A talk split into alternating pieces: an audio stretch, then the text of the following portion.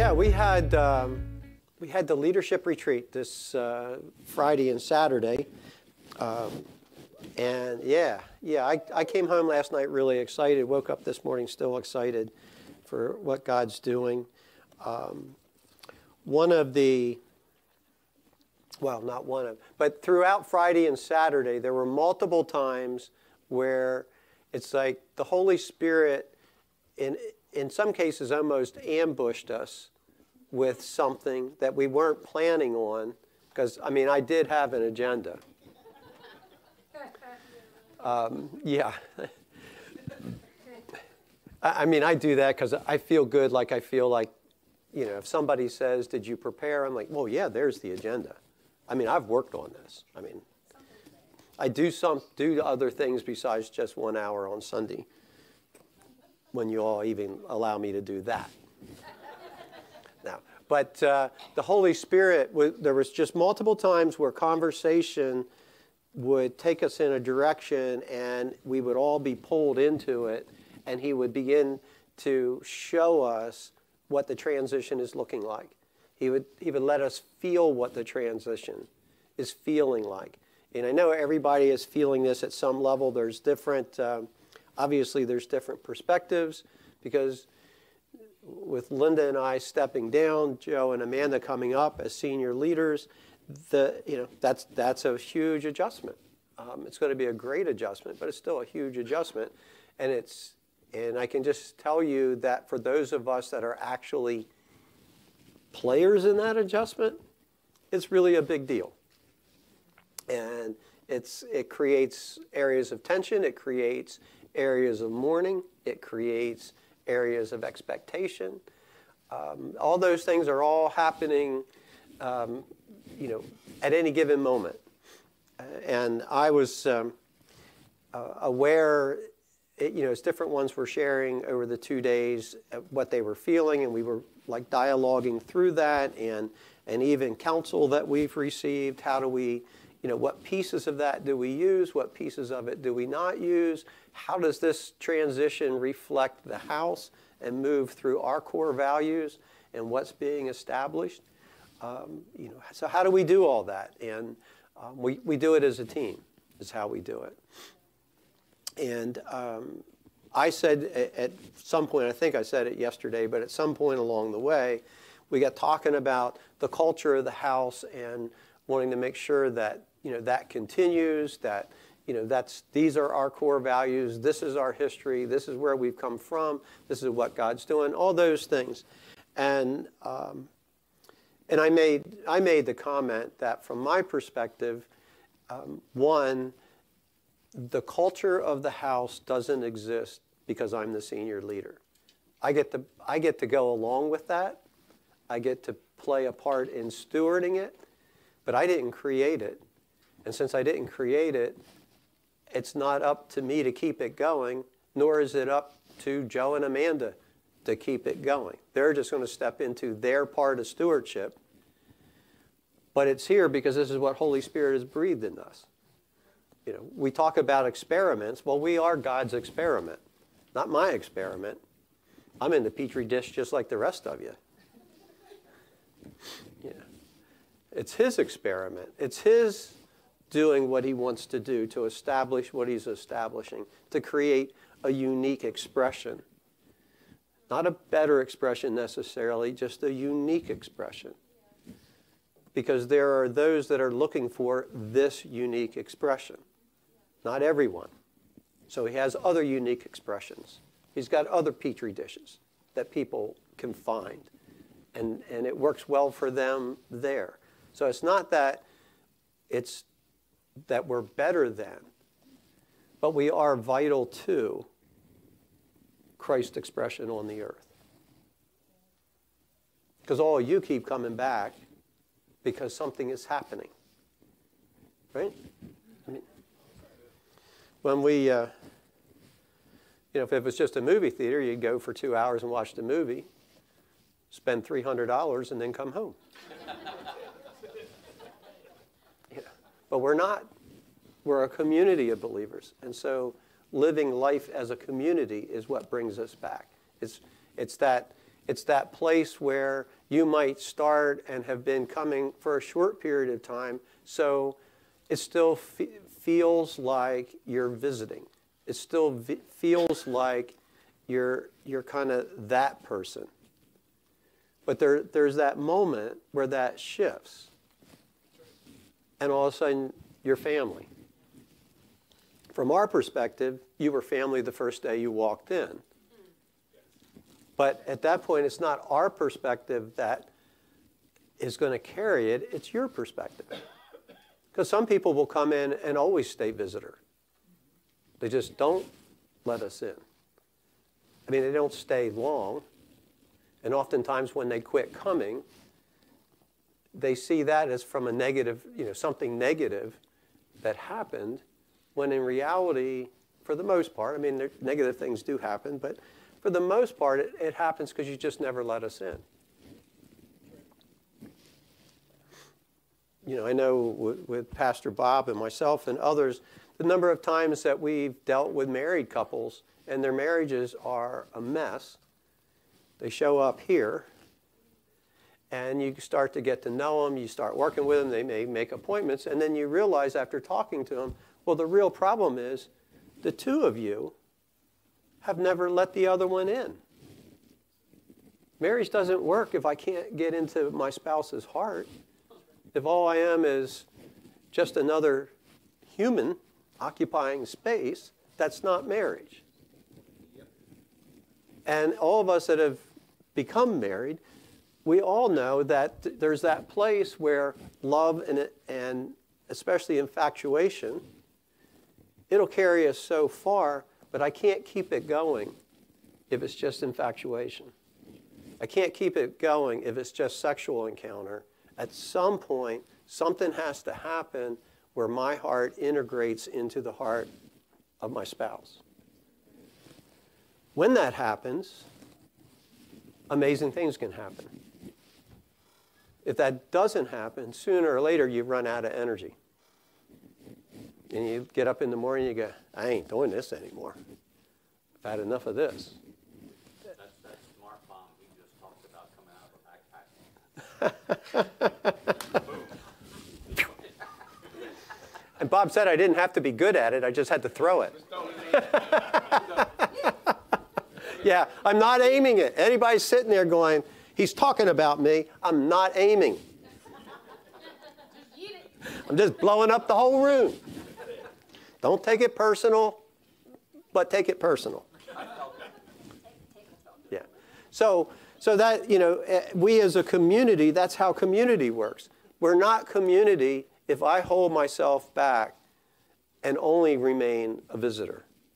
That's not community. You can come every week. You can stay for the, for the meal. You can eat food with us. But that's, that, we're not hitting community there. Community is when we, we let others in and say, okay, I think I'm ready to just do life with these people. we, we've, we've determined as community that whoever comes in the door, we're interested in doing life with you. And we're going to do our best to make that uh, available. But at a certain point, you have to decide if you're going to do life with us. And that's, that's your choice. I mean, we're not going to make that choice for you. We won't make that choice for you. But we will open the door, has been said already. You can walk through, you can be a part. So I, am just really thankful I, I, that for these last two days. I said it was the Lord has been showing us things about what the transition is going to look like, feel like. There were there were some very prophetic moments over the course of two days that you know we just became aware that it was a prophetic moment. We thought we were doing something else. Um, so God is very much in the midst of this transition. And He's very much designed it to bring us to a place of maturity, but also to bring us to that place where we reflect even better His nature and His character, where we become His imagers, even more so than we are. um, I pointed out, uh, I, and it was this was something that just in my own head it, it popped up because of something that was uh, said, but so now we're starting into 2023. It was in 1983 that the Bible study in our house really coalesced and people started showing up on a regular basis. We were still calling ourselves a Bible study. We were scared to death to call ourselves a church. So you don't say that. But maybe, maybe we're a Bible study. So that's, that's 40, that'll be 40 years this year. I can't remember which month it all happened, but it happened around 1983. Um, so for 40 years, things have been happening. For 40 years, God has been doing this. Um, when I think back over the leadership retreats, we haven't been doing those for 40 years. Um, trying to think, we probably did the first one. I don't know, around 2003 maybe? No, it wouldn't have been because I was too broken in 2003. I didn't want to go on a retreat with anybody. It would have been after that. Probably maybe 2005 or 6 after we had the encounters with Randy Clark and went to heal. Maybe, maybe it was in that time frame. But anyway, we started, okay, we need to get away for two days and actually just get together and see what God's going to say. So we've been doing that for a while. Um, and and, and the Lord continually speaks. And then yesterday I'm thinking, okay, over the, from the time that we've been doing it, people have come and people have gone. In the 40 years that we've been somewhere between just a house church to this church, people have come and gone. We've, leadership has transitioned. This isn't the first transition in leadership by any means. It, it will be the first time I've quit.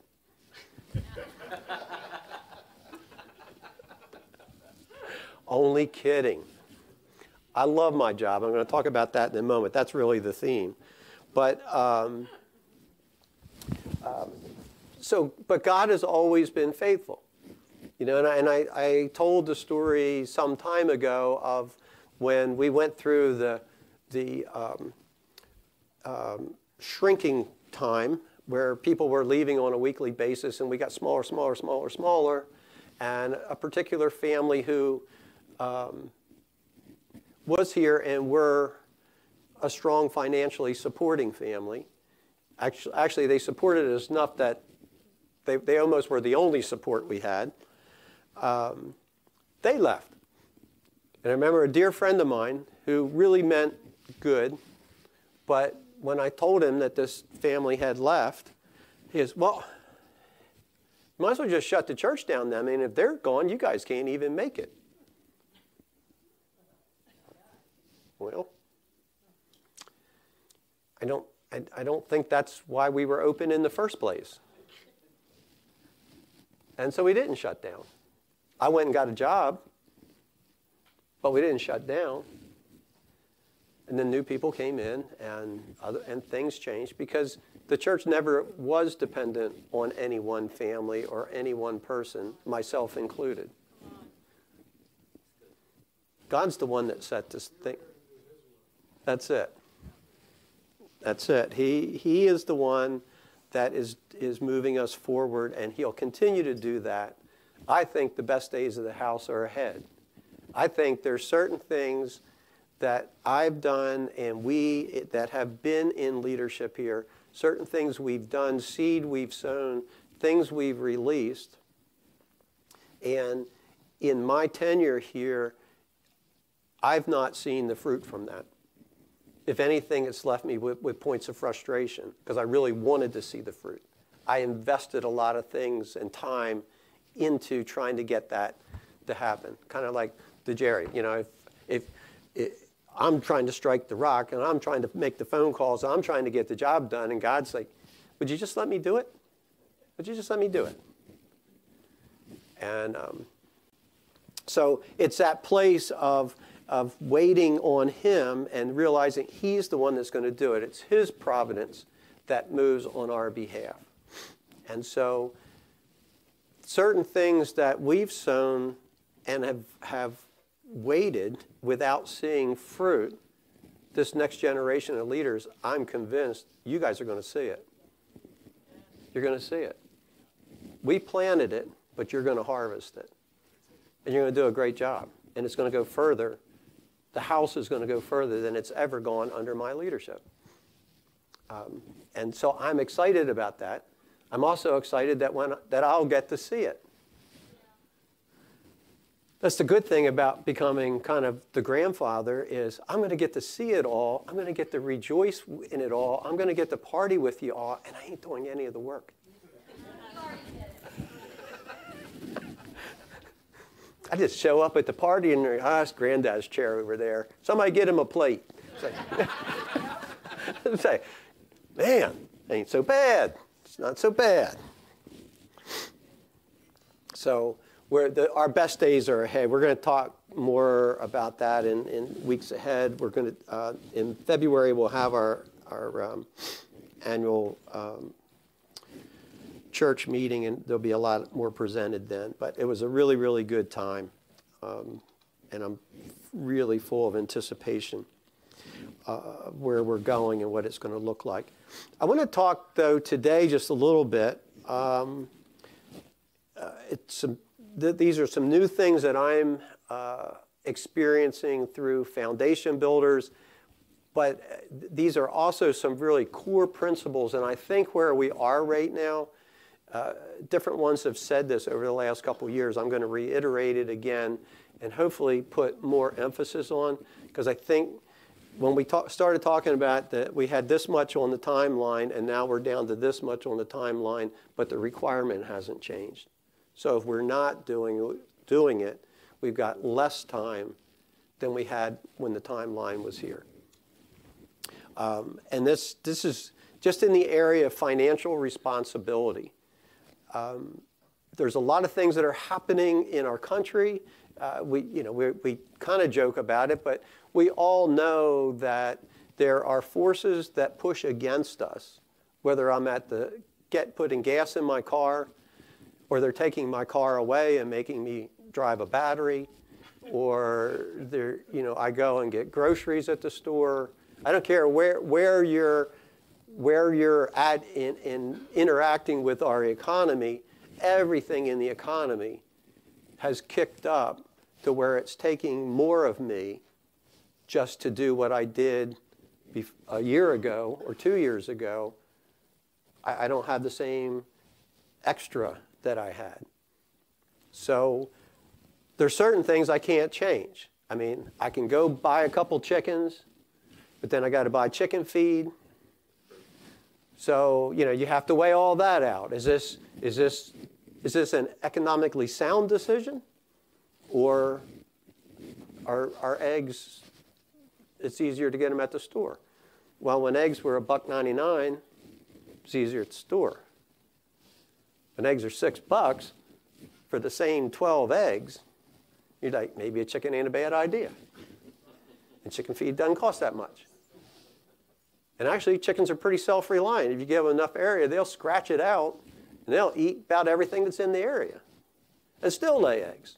So that's not a bad deal. So we have to weigh this stuff out, right? And but the biggest issue, and this is the where I want to put some emphasis today, is in this place of our personal debt. If, if right now you're carrying any amount of credit card debt, you've got to get rid of that. You've got to get rid of it.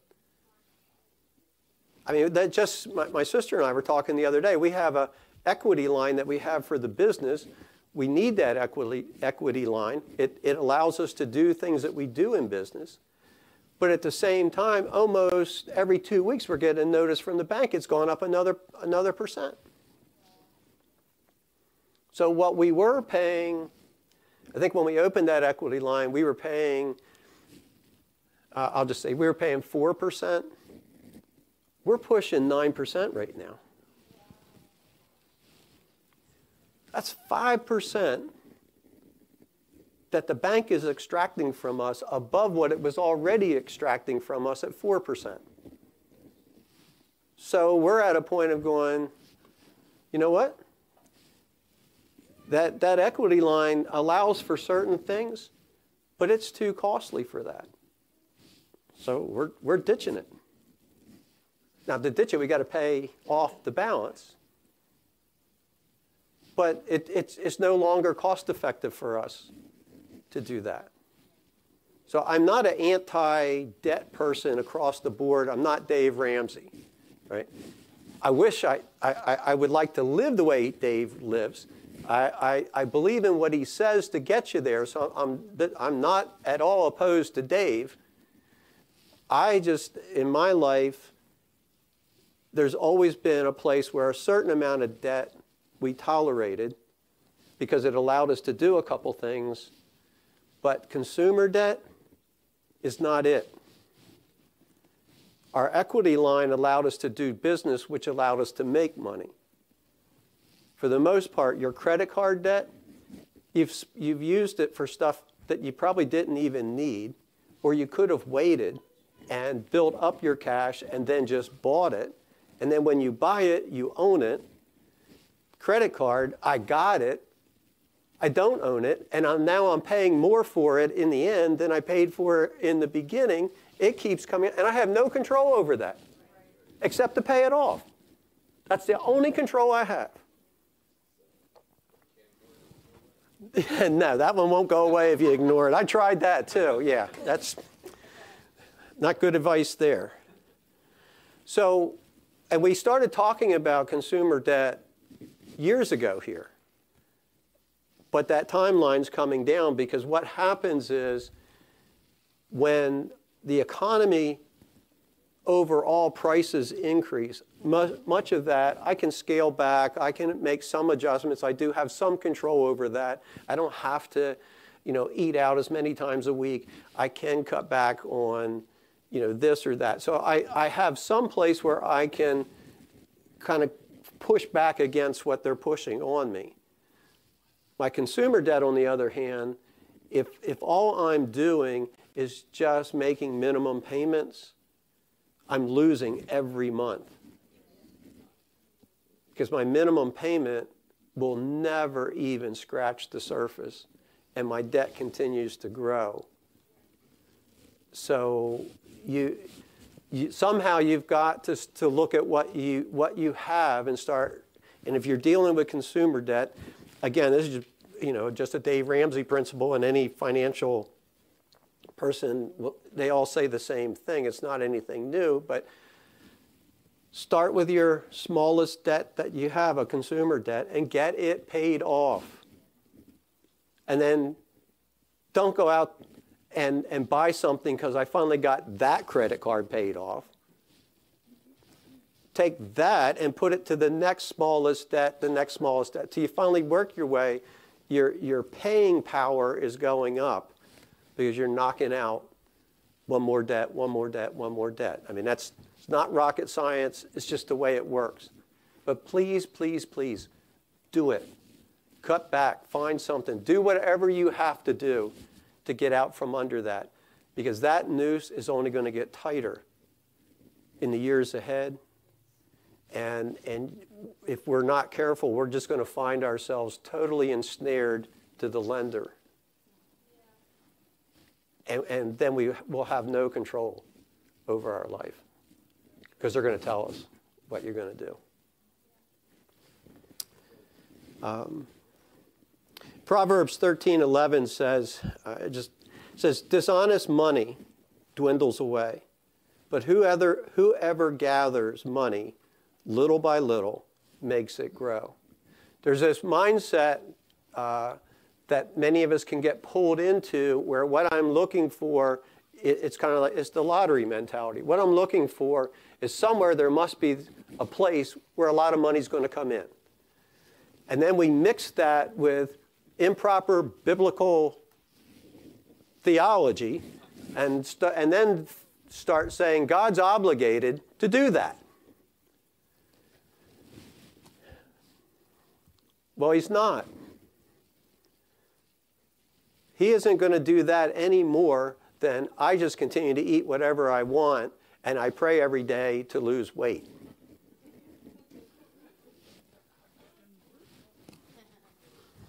Maybe in that if you're mixing prayer and fasting, that might happen. But we don't want to fast either. I just want God to do the quick fix. And God isn't going to do the quick fix because He's about maturing me, not turning me into a spoilt little kid who just whines and moans all the time because I don't get what I want. It's like, I say thank you because we need someone to say it. someone to say it and call it out because we're all caught in it. yeah, I, I have to steward my life. I do it in, in Him, as has already been said. Rodney said that, uh, Jerry said that, others have said that. It- but I have to steward it. I have to be actively engaged in what is happening in my life.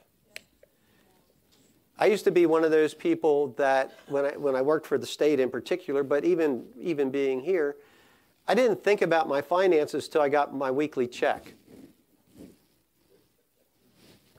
And then I thought about my finances.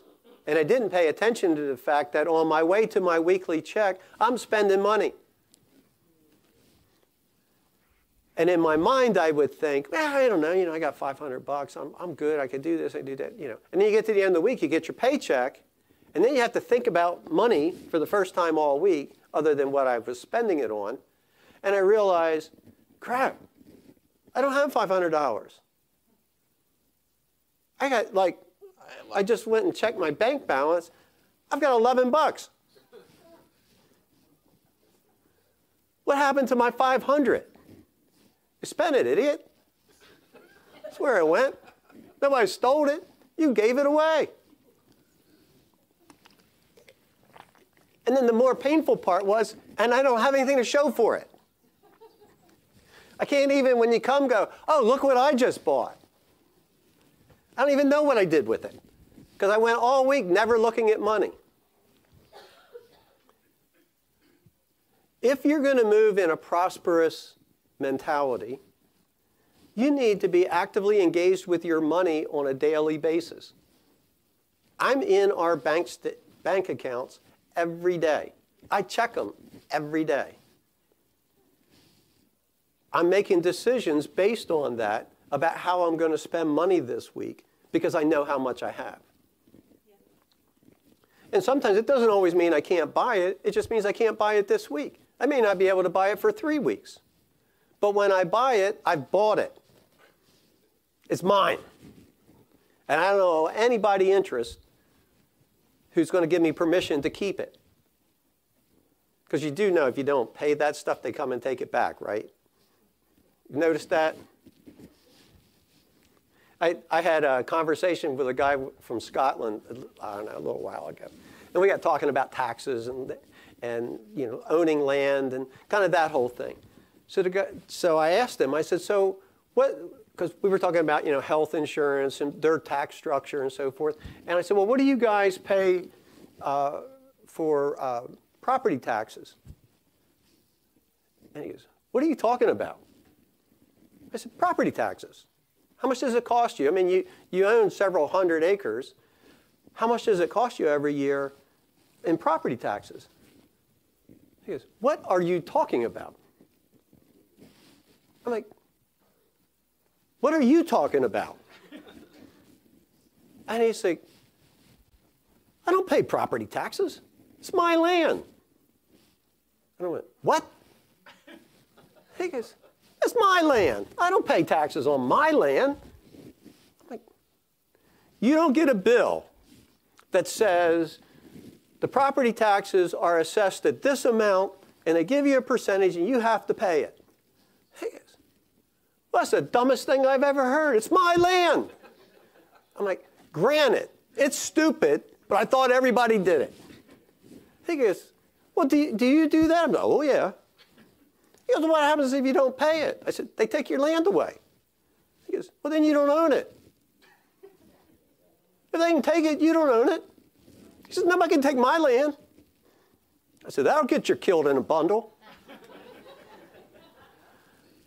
I'm like, but we get trained to think in certain terms and then we just go along to go along.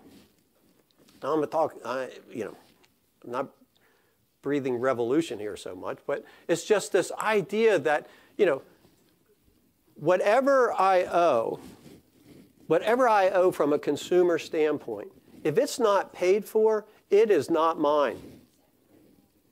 And they can take it away from me whenever they want. And the only way I can keep them, in a, keep them at bay is to keep paying money until I finally pay it off. Now, I have a house mortgage. I get it. I mean, I'm not, again, I'm not a purist when it comes to no debt. I just think whatever debt we have, it needs to be minimal, it needs to be um, very directive, and it should be that whatever debt I'm paying on, that debt should be making me money, not costing me money. So obviously, if you're paying on a mortgage, over time, real estate values go up. And so for me, that makes sense. Um, to, go, to, go, to go buy a new car makes no sense.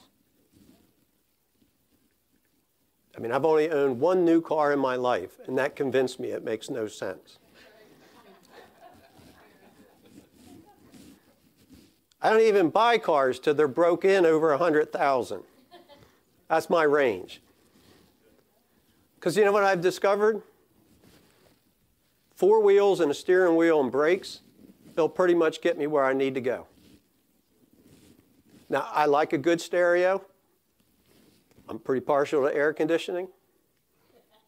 I've become very partial to heated seats. And that heated steering wheel is golden. I don't have to have it to get where I need to go. It's a luxury. It's a nice luxury. If I can afford it, I'll buy it. But I don't have to have it, regardless of what the, the ad tells me. I don't need it to feel good about me. I feel good about me because of who I am in Him. And Paul said, I can be in times of lack and I can be in times of abundance. But whether I'm in lack or I'm in abundance, my heart is full in Christ. Yeah. I'm paraphrasing. But we've been taught that consumerism is the same thing as wealth and they're not. Consumerism is basically a lie that they use to keep the masses spending money so that we'll keep working for them at jobs that we don't even like. God's intent is to create wealth and use us to create wealth, but wealth gets created when we're doing what we love doing and we're doing it because we love it, not because it provides a paycheck. If all I do is work for a paycheck, it's going to be a miserably long life. Because I'm always looking, that paycheck is everything to me. And again, it's kind of coming back even with paychecks. I, and this was, a, this was a huge lesson for me years, years, years ago when I was working for the state. If you're working at a job and the, and the possibilities of that job are $15 an hour, I don't care how hard you work, it job is only going to give $15 an hour. You can't work harder to get more, you're going to get $15. But if $15 an hour isn't enough, what do I need to do? Get a different job. Better yet, figure out what is it I love doing and start doing that. I can tell you that in the years that I've pastored this church, there's been good years and there's been lean years. There's been times I've been able to be here full time. There's been times, and the majority of them, that I've had to either went somewhere and worked another full time job and made this the part time job, where I at least worked a part time job. And then, as you all know, I mean, for Linda and I, we then also started our own cottage businesses. So um, it, it, because the, the deal was when I worked for the state, and this is where I learned the lesson, I'm working as a mechanic, this is how much they pay you. At the end of the year, they do a job evaluation, you get evaluated, which didn't amount to anything because the General Assembly goes, we're doing a, a percent and a half this year. Everybody gets a percent and a half. The guy that slept three quarters of the year in the cubicle next to me got a percent and a half. I'm over here working because I thought that's what I was supposed to do. I got a percent and a half. Like, didn't take long to figure out that math. And I'm not too keen on this. And the only one that really made out was the guy that slept three quarters of the time in the cubicle next to me. He seemed to love his job. Me, not so much. And the benefits, yeah. But uh, so I went and talked to the HR person, and I said, you know, I'm, I'm, I'm putting in for all these jobs. I'm trying to get a raise. I, I, I got enough rejection notes to, to wallpaper my house. And, and I'm still here, and I, I, you know, this isn't, I'm going nowhere. I got a young family. I can't, I can't pay the bills. What do I need to do? How do I make more money? Was my question. And she asked me a different question. She says, Well, what do you want to do? I don't know. I, that's an odd question. I mean, I just need a bigger paycheck. Yeah, but what do you want to do? And I'm like, Well, she says, Well, I can tell you this. If you're going to stay with the state of Delaware, working in maintenance is a, is a dead end place. If you're going to if you want to move up, you're going to have to get move over to construction. Because in construction is where the jobs are, it's where the better paying jobs are. I'm like, all right. So I just started praying to move to construction. And I got more rejection notices. Praise God. so I went back to her and I was frustrated because I thought I took her advice, which really I hadn't. So I went back to her and I said, Look, Lorraine, I've got four more, whatever it was, rejection notices on, on jobs I've applied for. And she's, Well, do you know why that's happening? I would love to know why it's happening. Because you look like everybody else.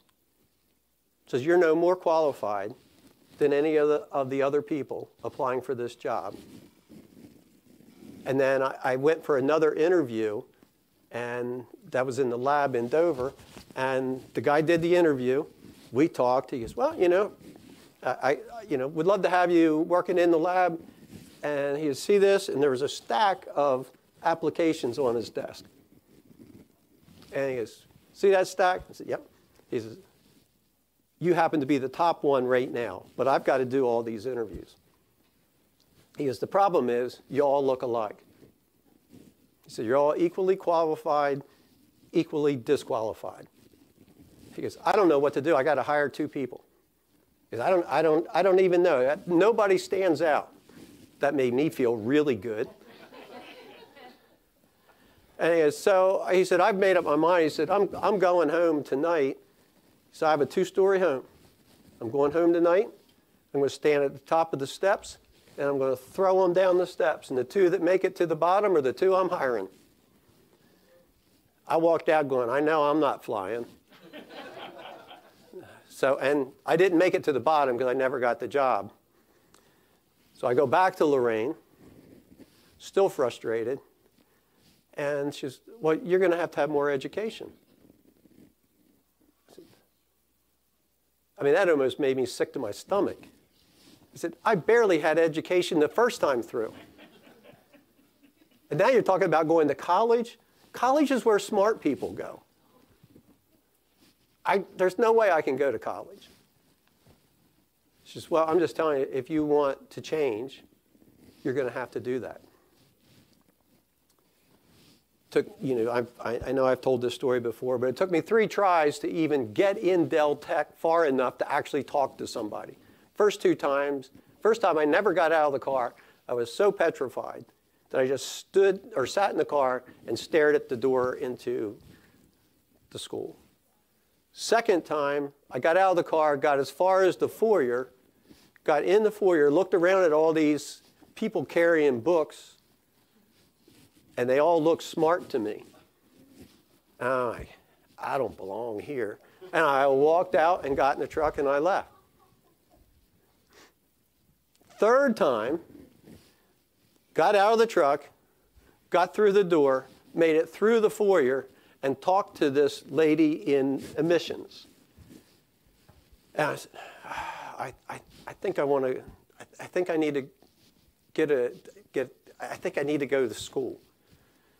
And she's, oh, well, that's great. So glad to see you. She fills all this stuff out. She, so, and then, then she said to, she's, well, if you know you're married, you have two kids, you'll qualify for Pell Grant. You know, they just goes, yeah. So basically, we, we can pr- pretty much cover your whole education. And yeah, Shabbat. So, and so with that anyway, I, I went back to school. I got my degree, and before my I even finished my degree, I'd already landed two new jobs. I, I had transitioned twice, and I was in construction before I finished my degree, and then the rest took off. If I if my ceiling is fifteen dollars, working harder isn't going to change that. So I have to then say, what is it God is doing in me? What does He put in me? What do I love doing? What's and and well, what what do I love doing? And then what does that look like?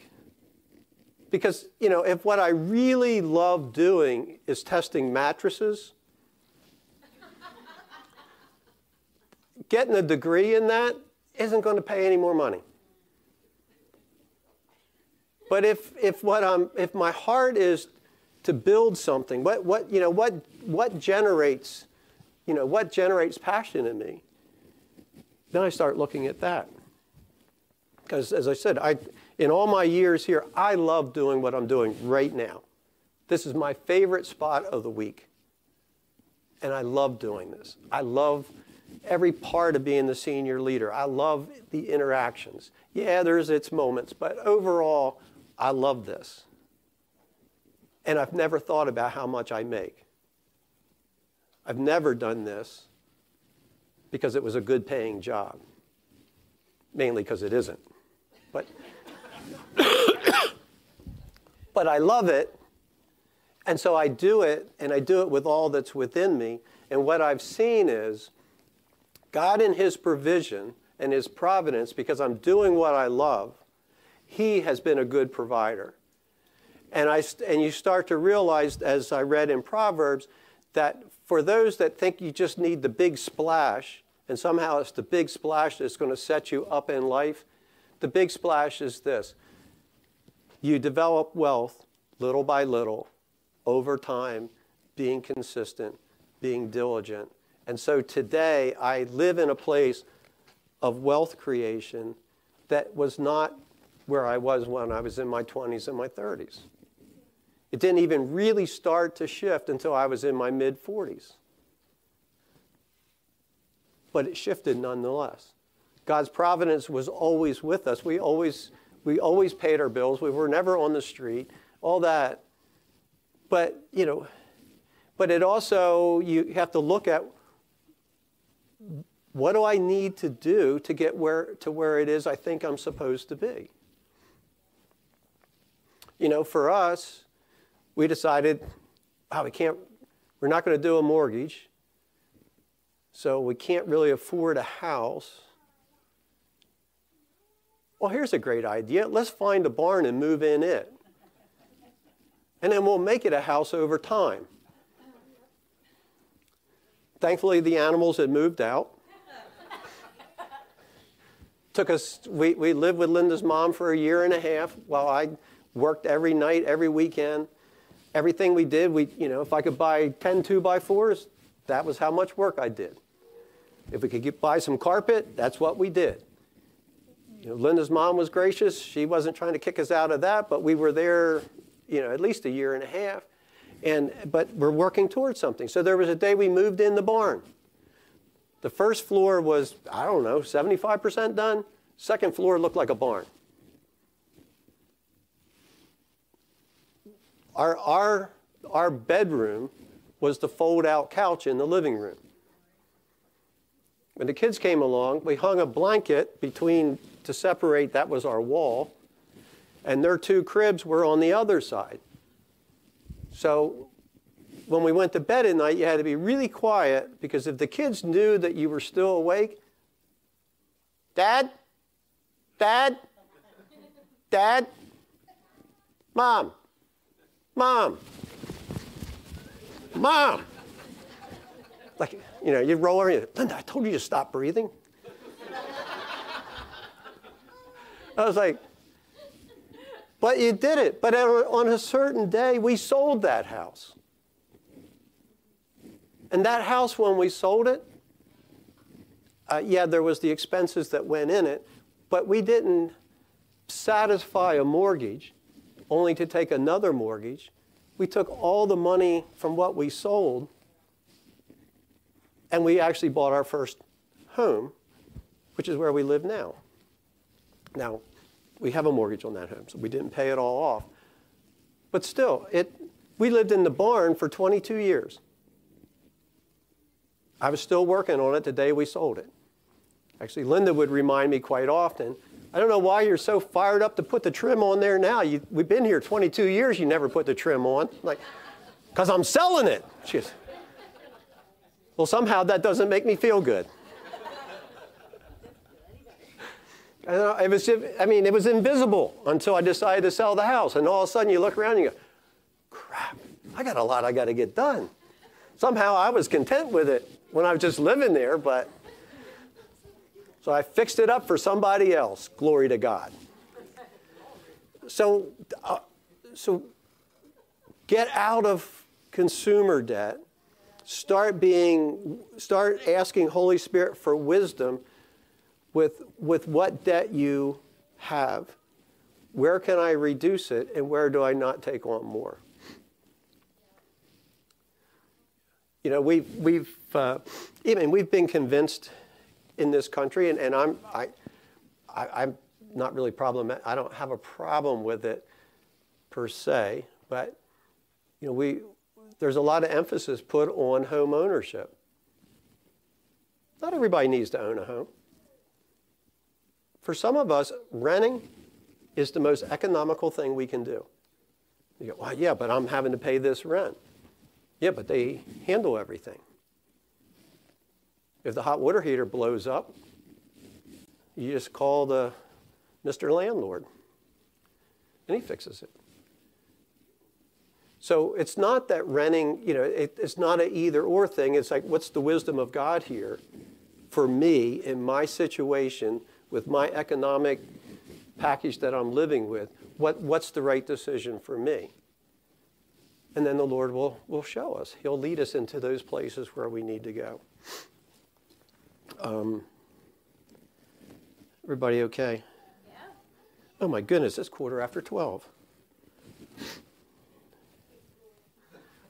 I, uh, I didn't budget very well.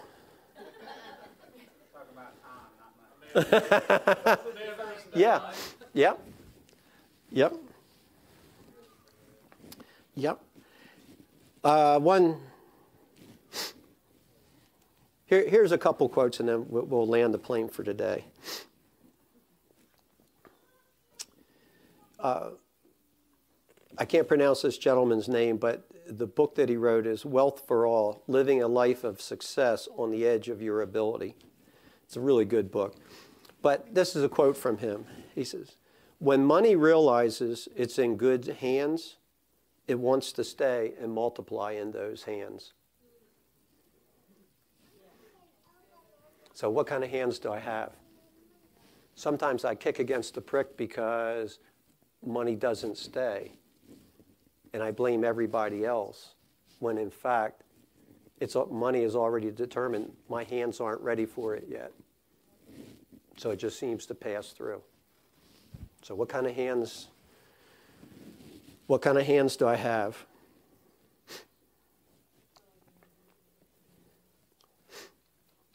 Uh, Jim Jim uh, Rohn says this: money is usually attracted, not pursued.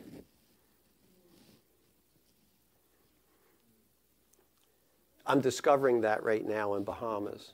Money is being attracted to us. We're not even pursuing it.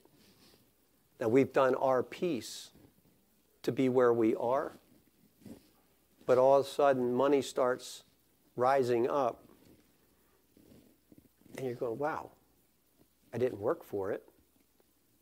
I, all I did was pre- uh, prepare a place for it to land.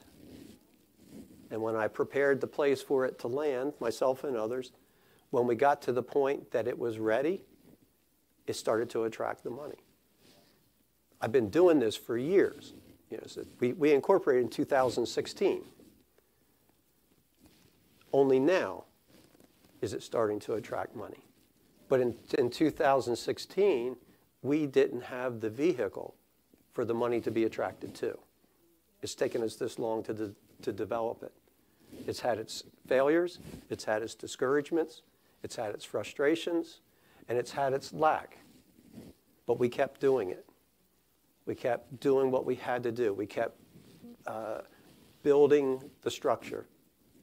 And at a certain point, it started to attract the money and it started to attract attention.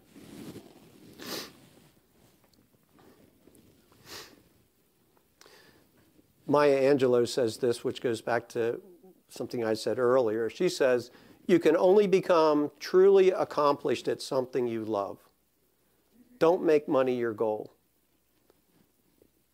Instead, pursue the things you love doing, pursue the things you love doing, and then do them well that people can't take their eyes off of you when you're doing them. That one really resonated with me because we're actually doing foundations well, foundation builders well. Now, that's not a brag, it's just we are. And all of a sudden, people can't take their eyes off of us. Because what we're, what we're offering is hope. And for all of us, whatever we do, if you want to succeed at what you're doing, sow things that reflect the fruit of the Spirit, and it'll attract people every time.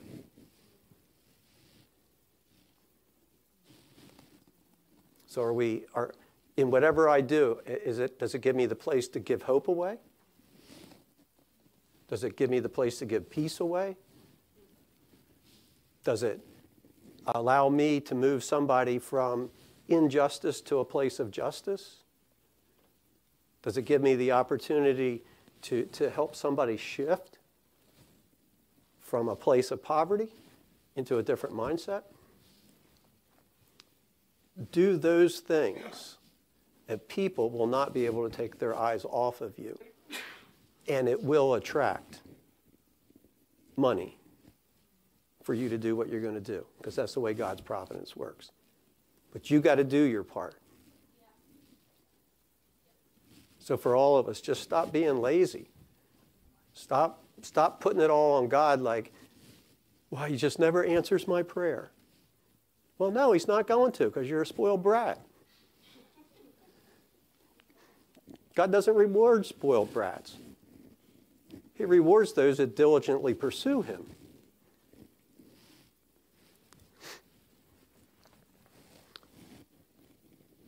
Now, here's a final thought, and this one I am shutting up on. Um, and this is, uh, this is why we need to get out of debt. Um, again, this is another guy, I can't pronounce his name. Um, he says, There are few problems in the world that economic prosperity cannot help solve. Yet, the engines of that prosperity are under fierce attack. The forces that seek power over others have gained the upper hand against those who seek freedom. By harming wealth creation, they cause even more strain on society. Historically, this isn't, is nothing new. State domination over its subjects has roots that connect statism, totalitarianism, communism, and socialism to more modern day variants of liberalism and progressivism. It's a constant fight. The way that we get as free as we possibly can is to actually be free. And our first place in freedom is getting economically free. So our money is our money. We get to say where it goes. We get to say where, what it does. And we get to decide our generosity.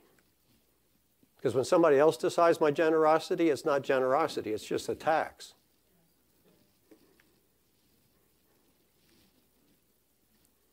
So that's enough for today. So, Father, I just release over this room and those that are represented by this room. Uh, Lord, I release over all of us. Let, let our hearts rise up in you with this place of hope and expectation that your providence is for us, with us, and in us, and that you have prepared paths for us to walk in, that we may be people that generate wealth, but that we might understand why we generate wealth in the first place. Lord, that it's not, we don't carry with us a love for money. But what we do carry is a love for you and your kingdom and what money can accomplish to see those things come on the earth. So, Father, I just, I just speak wisdom over each one of us. Help us see where we can make changes. Help us see the, how to, to work in our finances on a daily basis. Let each person in this room become a very good manager of the wealth they already have.